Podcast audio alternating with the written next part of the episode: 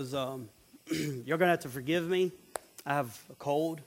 I've had a cold since Wednesday and uh, wasn't planning on preaching tonight, so I didn't really have to worry about it. But uh, last night, Tony called and um, asked me to do this, so uh, y'all just pray for my voice and uh, that I can get through it. Um, on the way up here tonight, I was thinking about um, how long I've been working with students and children, uh, with students. And um, if my numbers are right, and if they're not, Emily will correct me later, um, about five and a half years, uh, I believe, is, is about right. I've been helping uh, in some way or shape or form, whether paid or, or volunteer, with students for about five and a half years. Student ministry is a, uh, at times can be fun. Most of the time, it is a lot of fun. It's also very challenging. And, and it's also a lot of sometimes kind of going on the seat of your pants and making decisions and changing as they change and trying to keep them and hold their attention. And the first few years of my ministry, working with students, well, let me say this every minister that you'll ever meet has some sort of theme. They have some, some passion, a passion outside of God. It's a God given passion that drives them. And I, one of my best friends is a student minister in Tennessee. His, his uh, ministry theme is about unity and church community. And, and he drives that, he just hammers that into his students about the importance of being together and being united as one. My ministry for three years, uh, almost four years, has always been about love and serving others. And, and I think God has taken the loving aspect of, of what, he, what He's put in, inside of me about loving people and helping people, and is evidenced by the fact that I love helping with hunger. I love helping to uh, serve uh, impoverished people. Um, and I like to empower our students to do that. But there's a, a new aspect of ministry that God has begun to lay on my heart over the last several months. And, and it's something that it, it's not a new direction, it's the next step. And, and I started thinking several months ago what do I want our students to be like? What do I want them to be when they leave Woodlawn Baptist Church? I have them for seven years, sixth grade through 12th grade. And, and it's my job to help the parents to develop them, to develop their morals and their ethics, and to ground them to a foundation based on God because this world is telling them so many different lies outside of what the Word of God tells them. And so I've felt for a long time it is my job to help the parents. And so over the last several months, I've, I've just been thinking and praying and, and looking for God to give me answers to this next step in my ministry. And over the last few months, it's hit me. What do I want? The question that's been going over and over what do I want our students to look like when they step out of this program? And it's very simple. I want them to be a disciple of God. A disciple of God. Now, Ryan Peliquin pointed out when I put it up here that this is not the greatest writing in the world, and I don't think any of y'all could see it. But I wanted to put this up here so later when the service is over, you can walk up and try and read it. I am left handed and we don't write so well. Um, but this is my vision. This is what I feel God has given me is the vision for our student ministry. And it says this to create disciples who actively pursue God and who are committed to his people. To create disciples who go out into the community, no matter what the cost, no matter who makes fun of them, to love others into the arms of Christ, to create disciples who are on a daily basis searching for God in His Word, studying and praying and looking at Him the way the disciples looked at Him. You see, if you look back in the Bible, there were many groups of people as Jesus became more and more popular, the more he preached, the more people followed him. Jesus had a ton of followers. People would, would follow him and then they would gather around these big lakes and they would wait and they would listen for him to preach. And he had a ton of followers, but he only had a few disciples. People who were truly, truly committed to learning from him. People who were willing to give up everything that they had in order to go out and be with him, to learn from him, to learn God's ways from him.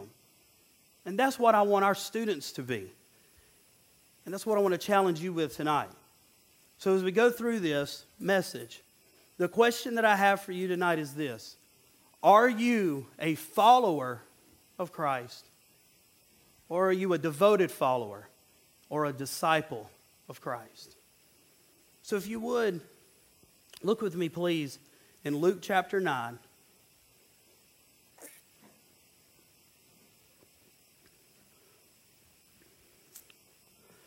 Brother Charlie, I did the same message the other week at Augusta Rescue Mission, kind of, sort of. It'll be a little different, so don't fall asleep on me, okay?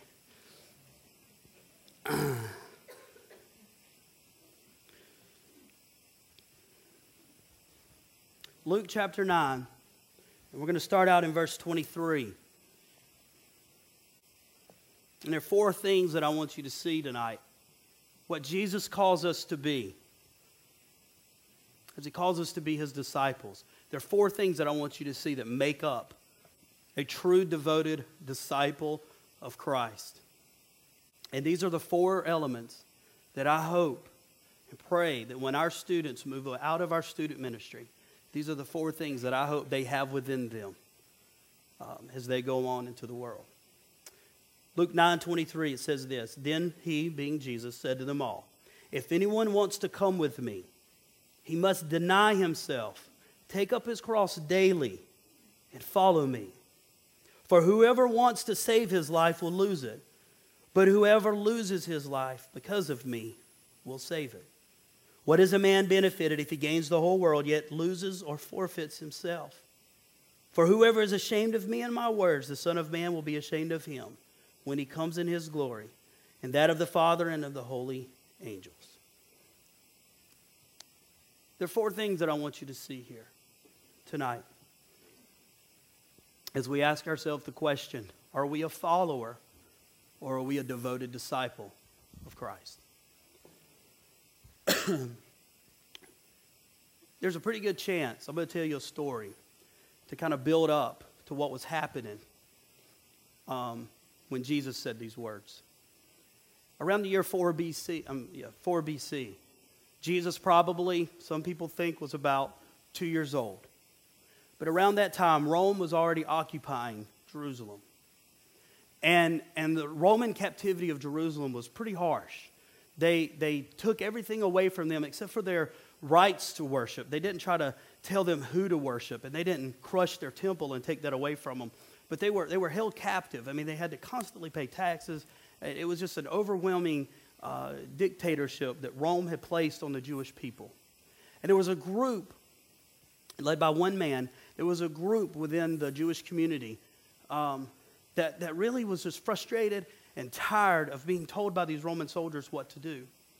And, and this guy, he puts together a, group and, and he starts challenging them to go out into the roads. And, and what they would do is these two guys, they, they were called zealots. This group was called uh, zealots. And a zealot is somebody who is extremely passionate about whatever they uh, are, are, trying to accomplish. They're zealous about it. They're just passionate and they want to accomplish their goal. And so this group of zealots, they began to go out into the roads and they would, they would start a fight. Two zealots would start a mock fight in the middle of the streets. And the Roman soldiers would come up and try to break up the fight because they didn't want a, a big uprising to happen. And so, as these Roman soldiers were breaking up this fight, these zealots would turn and they would have little knives and they would stab these Roman soldiers and then they would run away, hoping that these Roman soldiers would die. And they thought that one by one, soldier by soldier, they could take out these Roman soldiers and dwindle their army who was uh, looking, who was holding captive Jerusalem. They could dwindle that army down to nothing, and then they could take out the Roman army and take back their city. And that was their plan. And, and so they started doing this. They started taking out these soldiers one by one. And, and then they got a little impatient because it wasn't happening as fast as they had hoped it would happen. And so they became pretty impatient. And, and they, they decided that they were going to try to just overtake the place. That they felt like they had what it took to wipe out the Roman soldiers and be able to retake their city of Jerusalem. Well, they did. They took hold of the city. They, they ambushed these Roman soldiers and they took back their city. But it only lasted for about one day. Because little did they know that to the north of them was a regiment of Roman soldiers. And they came in, saw what was happening, and they took these zealots. It was about 2,000 of them. 2,000 of them. And they took them. And instead of just killing them in the streets, they instead took them and they hung them on wooden crosses. And they placed them all around the outside, uh, the, the outside wall of the city, or the inside wall of the city. Up and down the streets, they hung 2,000 people and crucified them. Now, I don't know what you know about crucifixion death, but it was excruciating from what I've read. I've never experienced it. It was excruciating, it was painful, and it lasted for days. And so here are these zealots men, some women, but mainly men, fathers, uncles, brothers, that are hung on these crosses for their brothers, for their sons, for their daughters, for their nieces, for their nephews to see as they die. They were hung there for the people, for the Jewish people to see, as a reminder of them from Rome don't do this again. And they didn't until AD 66 when the Jewish revolt occurred and then another mass slaughter happened and the Jewish revolt was brought down again. But my point tonight is this these crosses with these decaying bodies were left, these decaying bodies were left on these crosses. So when people would try to sleep at night, they could hear these men crying out in agony. And these crosses were left there, like I said, as a reminder don't do this to Rome. So now I bring you to this, and Jesus talking here to his disciples. And he's saying, basically, hey guys, guess what? So people, they, they want to follow me. They want to follow me. They want to see what I'm doing. They want to see these miracles that I perform. Some of them, they just want to follow me because they think that I, I will heal them or I'll heal their loved one. They're just kind of following me. But if you really, really want to follow me, if you really, really want to be with me, this is what you have to do. This is the first thing that Jesus says. He says, You have to come with me. You have to come with me. And what that means is that you give up everything. You give up everything. Your desires, you toss them to the side. You no longer live for you, you live totally for God. I would tell our students, you don't live for popularity. I would tell our students, you don't live to please anybody else. All you do is you live for God. You honor your parents because God tells you to honor your parents. You stay away from drugs and alcohol because the Bible says you stay away from drugs and alcohol. I would tell them to stay away from pornography because the Bible calls us to abstain from that type of behavior. And so I ask you these same questions tonight. If you truly want to follow Christ, what are the things in your life that you have to give up in order to become a devoted disciple of Christ? If you truly want to follow Jesus, what do you have to give up? What is separating you from having a devoted relationship with God? What is, what is, what is hindering you from being able to to fully give yourself over to Him on a daily basis. Jesus says, Come with me. Come with me. Learn from me. I can teach you things that this world will never be able to teach you. I can provide a hope for you that this world can never provide. I can provide a happiness for you that this world will never give you. Come with me. Learn about me. Learn about my Father. He says, Come with me. The second thing that Jesus says that a devoted disciple has to do is deny himself. Deny yourself. That is the one thing that we struggle with the most denying what we want for what God wants. My friend who I told you about in Tennessee, he used to tell me all the time. I, I, I worked with him, I didn't work with him, I volunteered with him. I started out uh, helping out with him at, at Seneca Baptist in my hometown.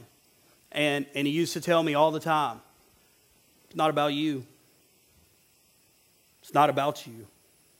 None of this. None of this ministry, helping these students, none of it. It's not about you. It's about God. See, the hardest thing that I struggle with in my life is constantly asking myself, Am I doing this for my gain, my glory, or am I doing this for God's gain and God's glory? Do I want the praise for this, or do I want to give that to God? It's a constant question in my own mind. It's something that I struggle with. It's something that, that I have to make sure of. Every single time I stand in front of you or my students or anybody else, I have to, I have to make sure within myself that I set myself aside so that God can be seen.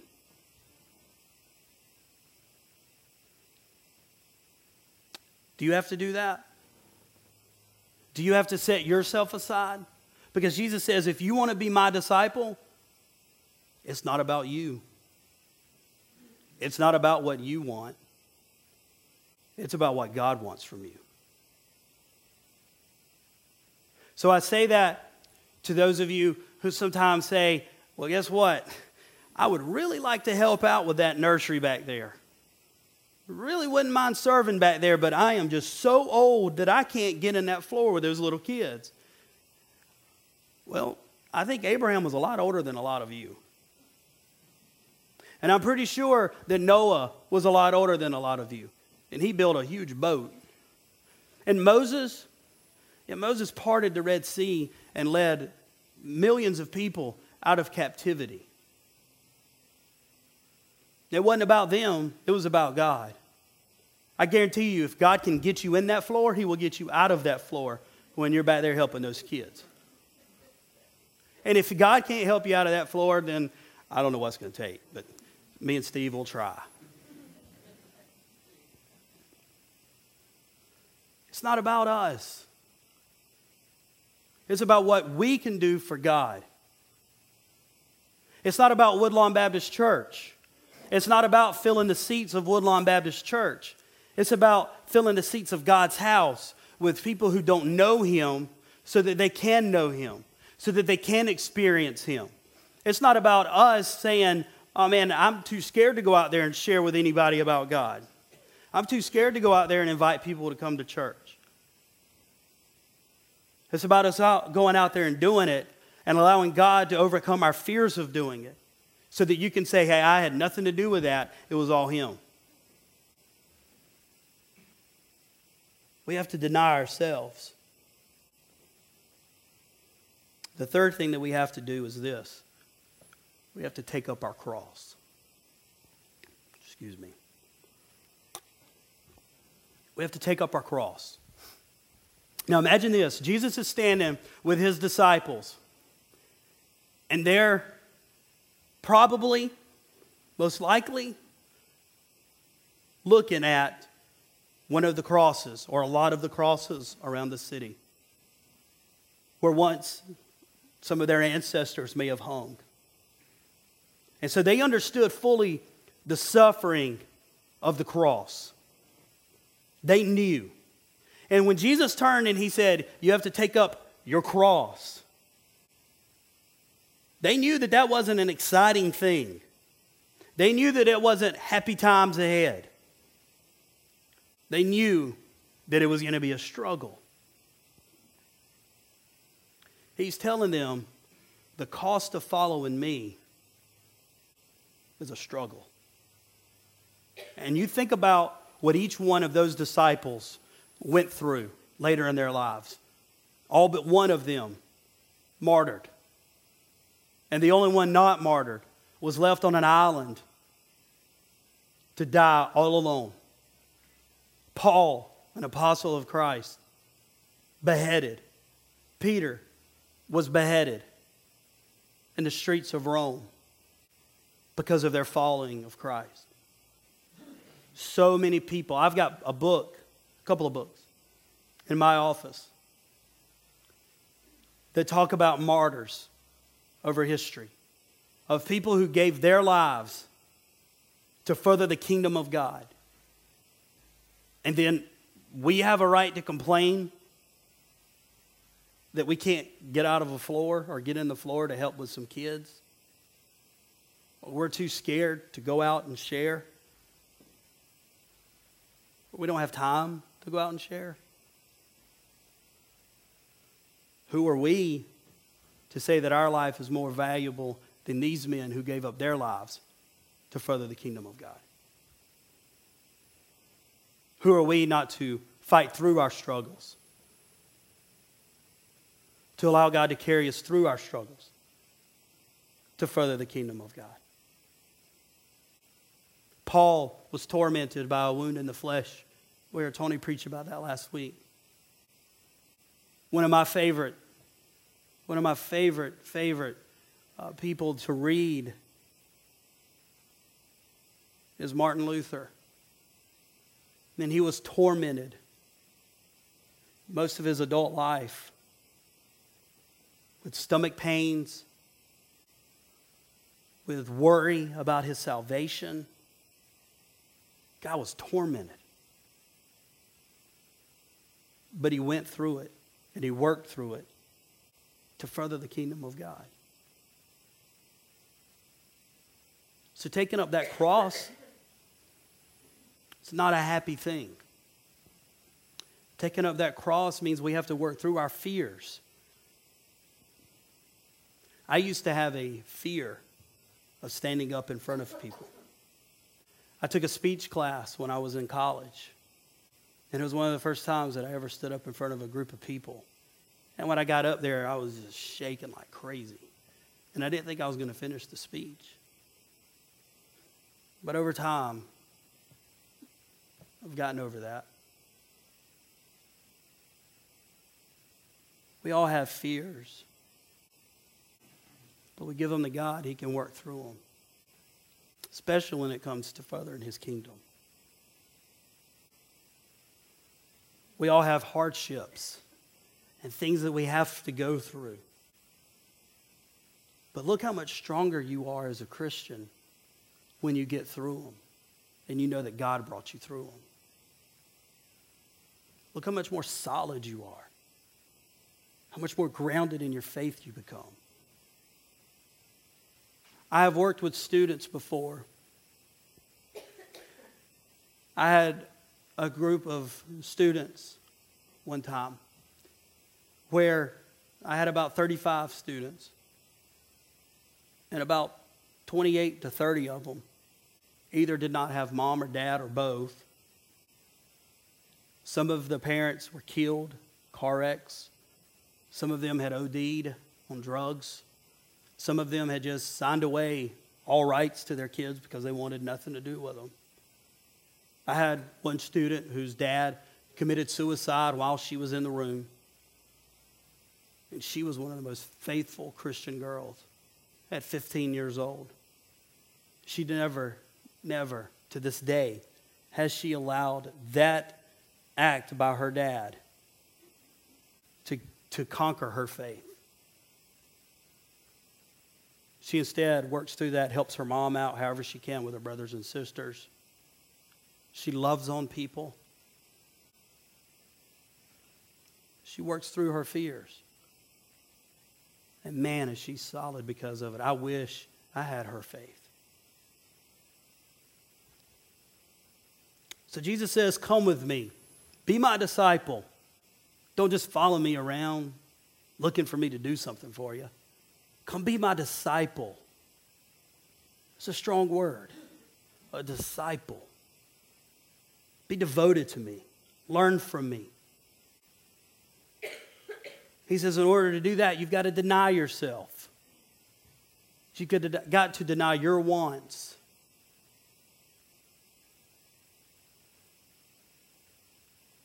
I'm not sure when I was a kid if I ever jumped up and down and said, I want to be a minister.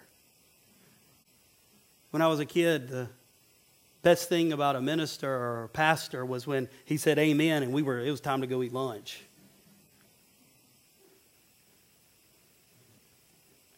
And now I have the kids looking at me saying, Would you hurry up?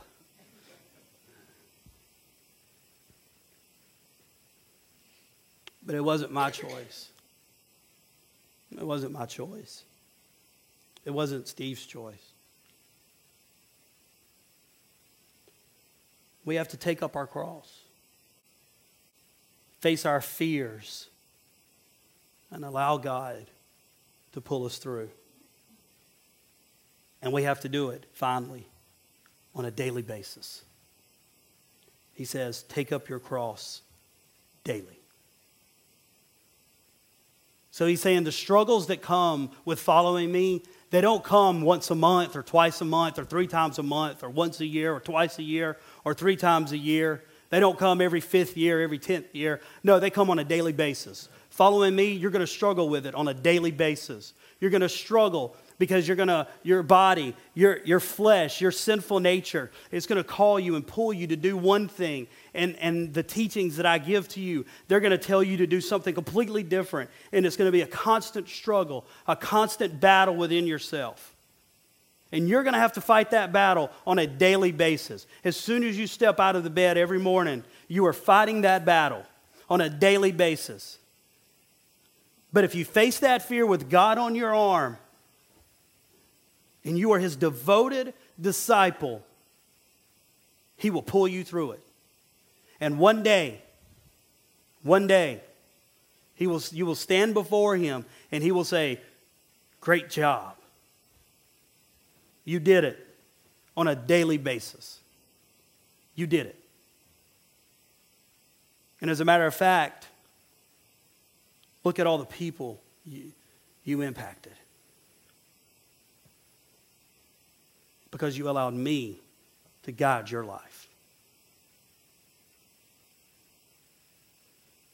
That's what I want our students to be. That's what I want to be. That's what I want to be. And I'm not there yet. But I'm going to do whatever I can to get there. And I want to do whatever I can to help these students get there. I want to help their parents to help them get there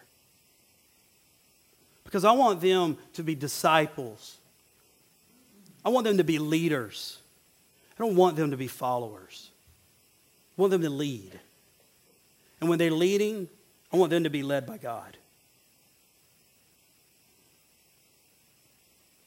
We want to change our world. We change it by pouring our lives into them. We change it by creating disciples. We change it by asking ourselves are we followers or are we disciples of God? Would you pray with me?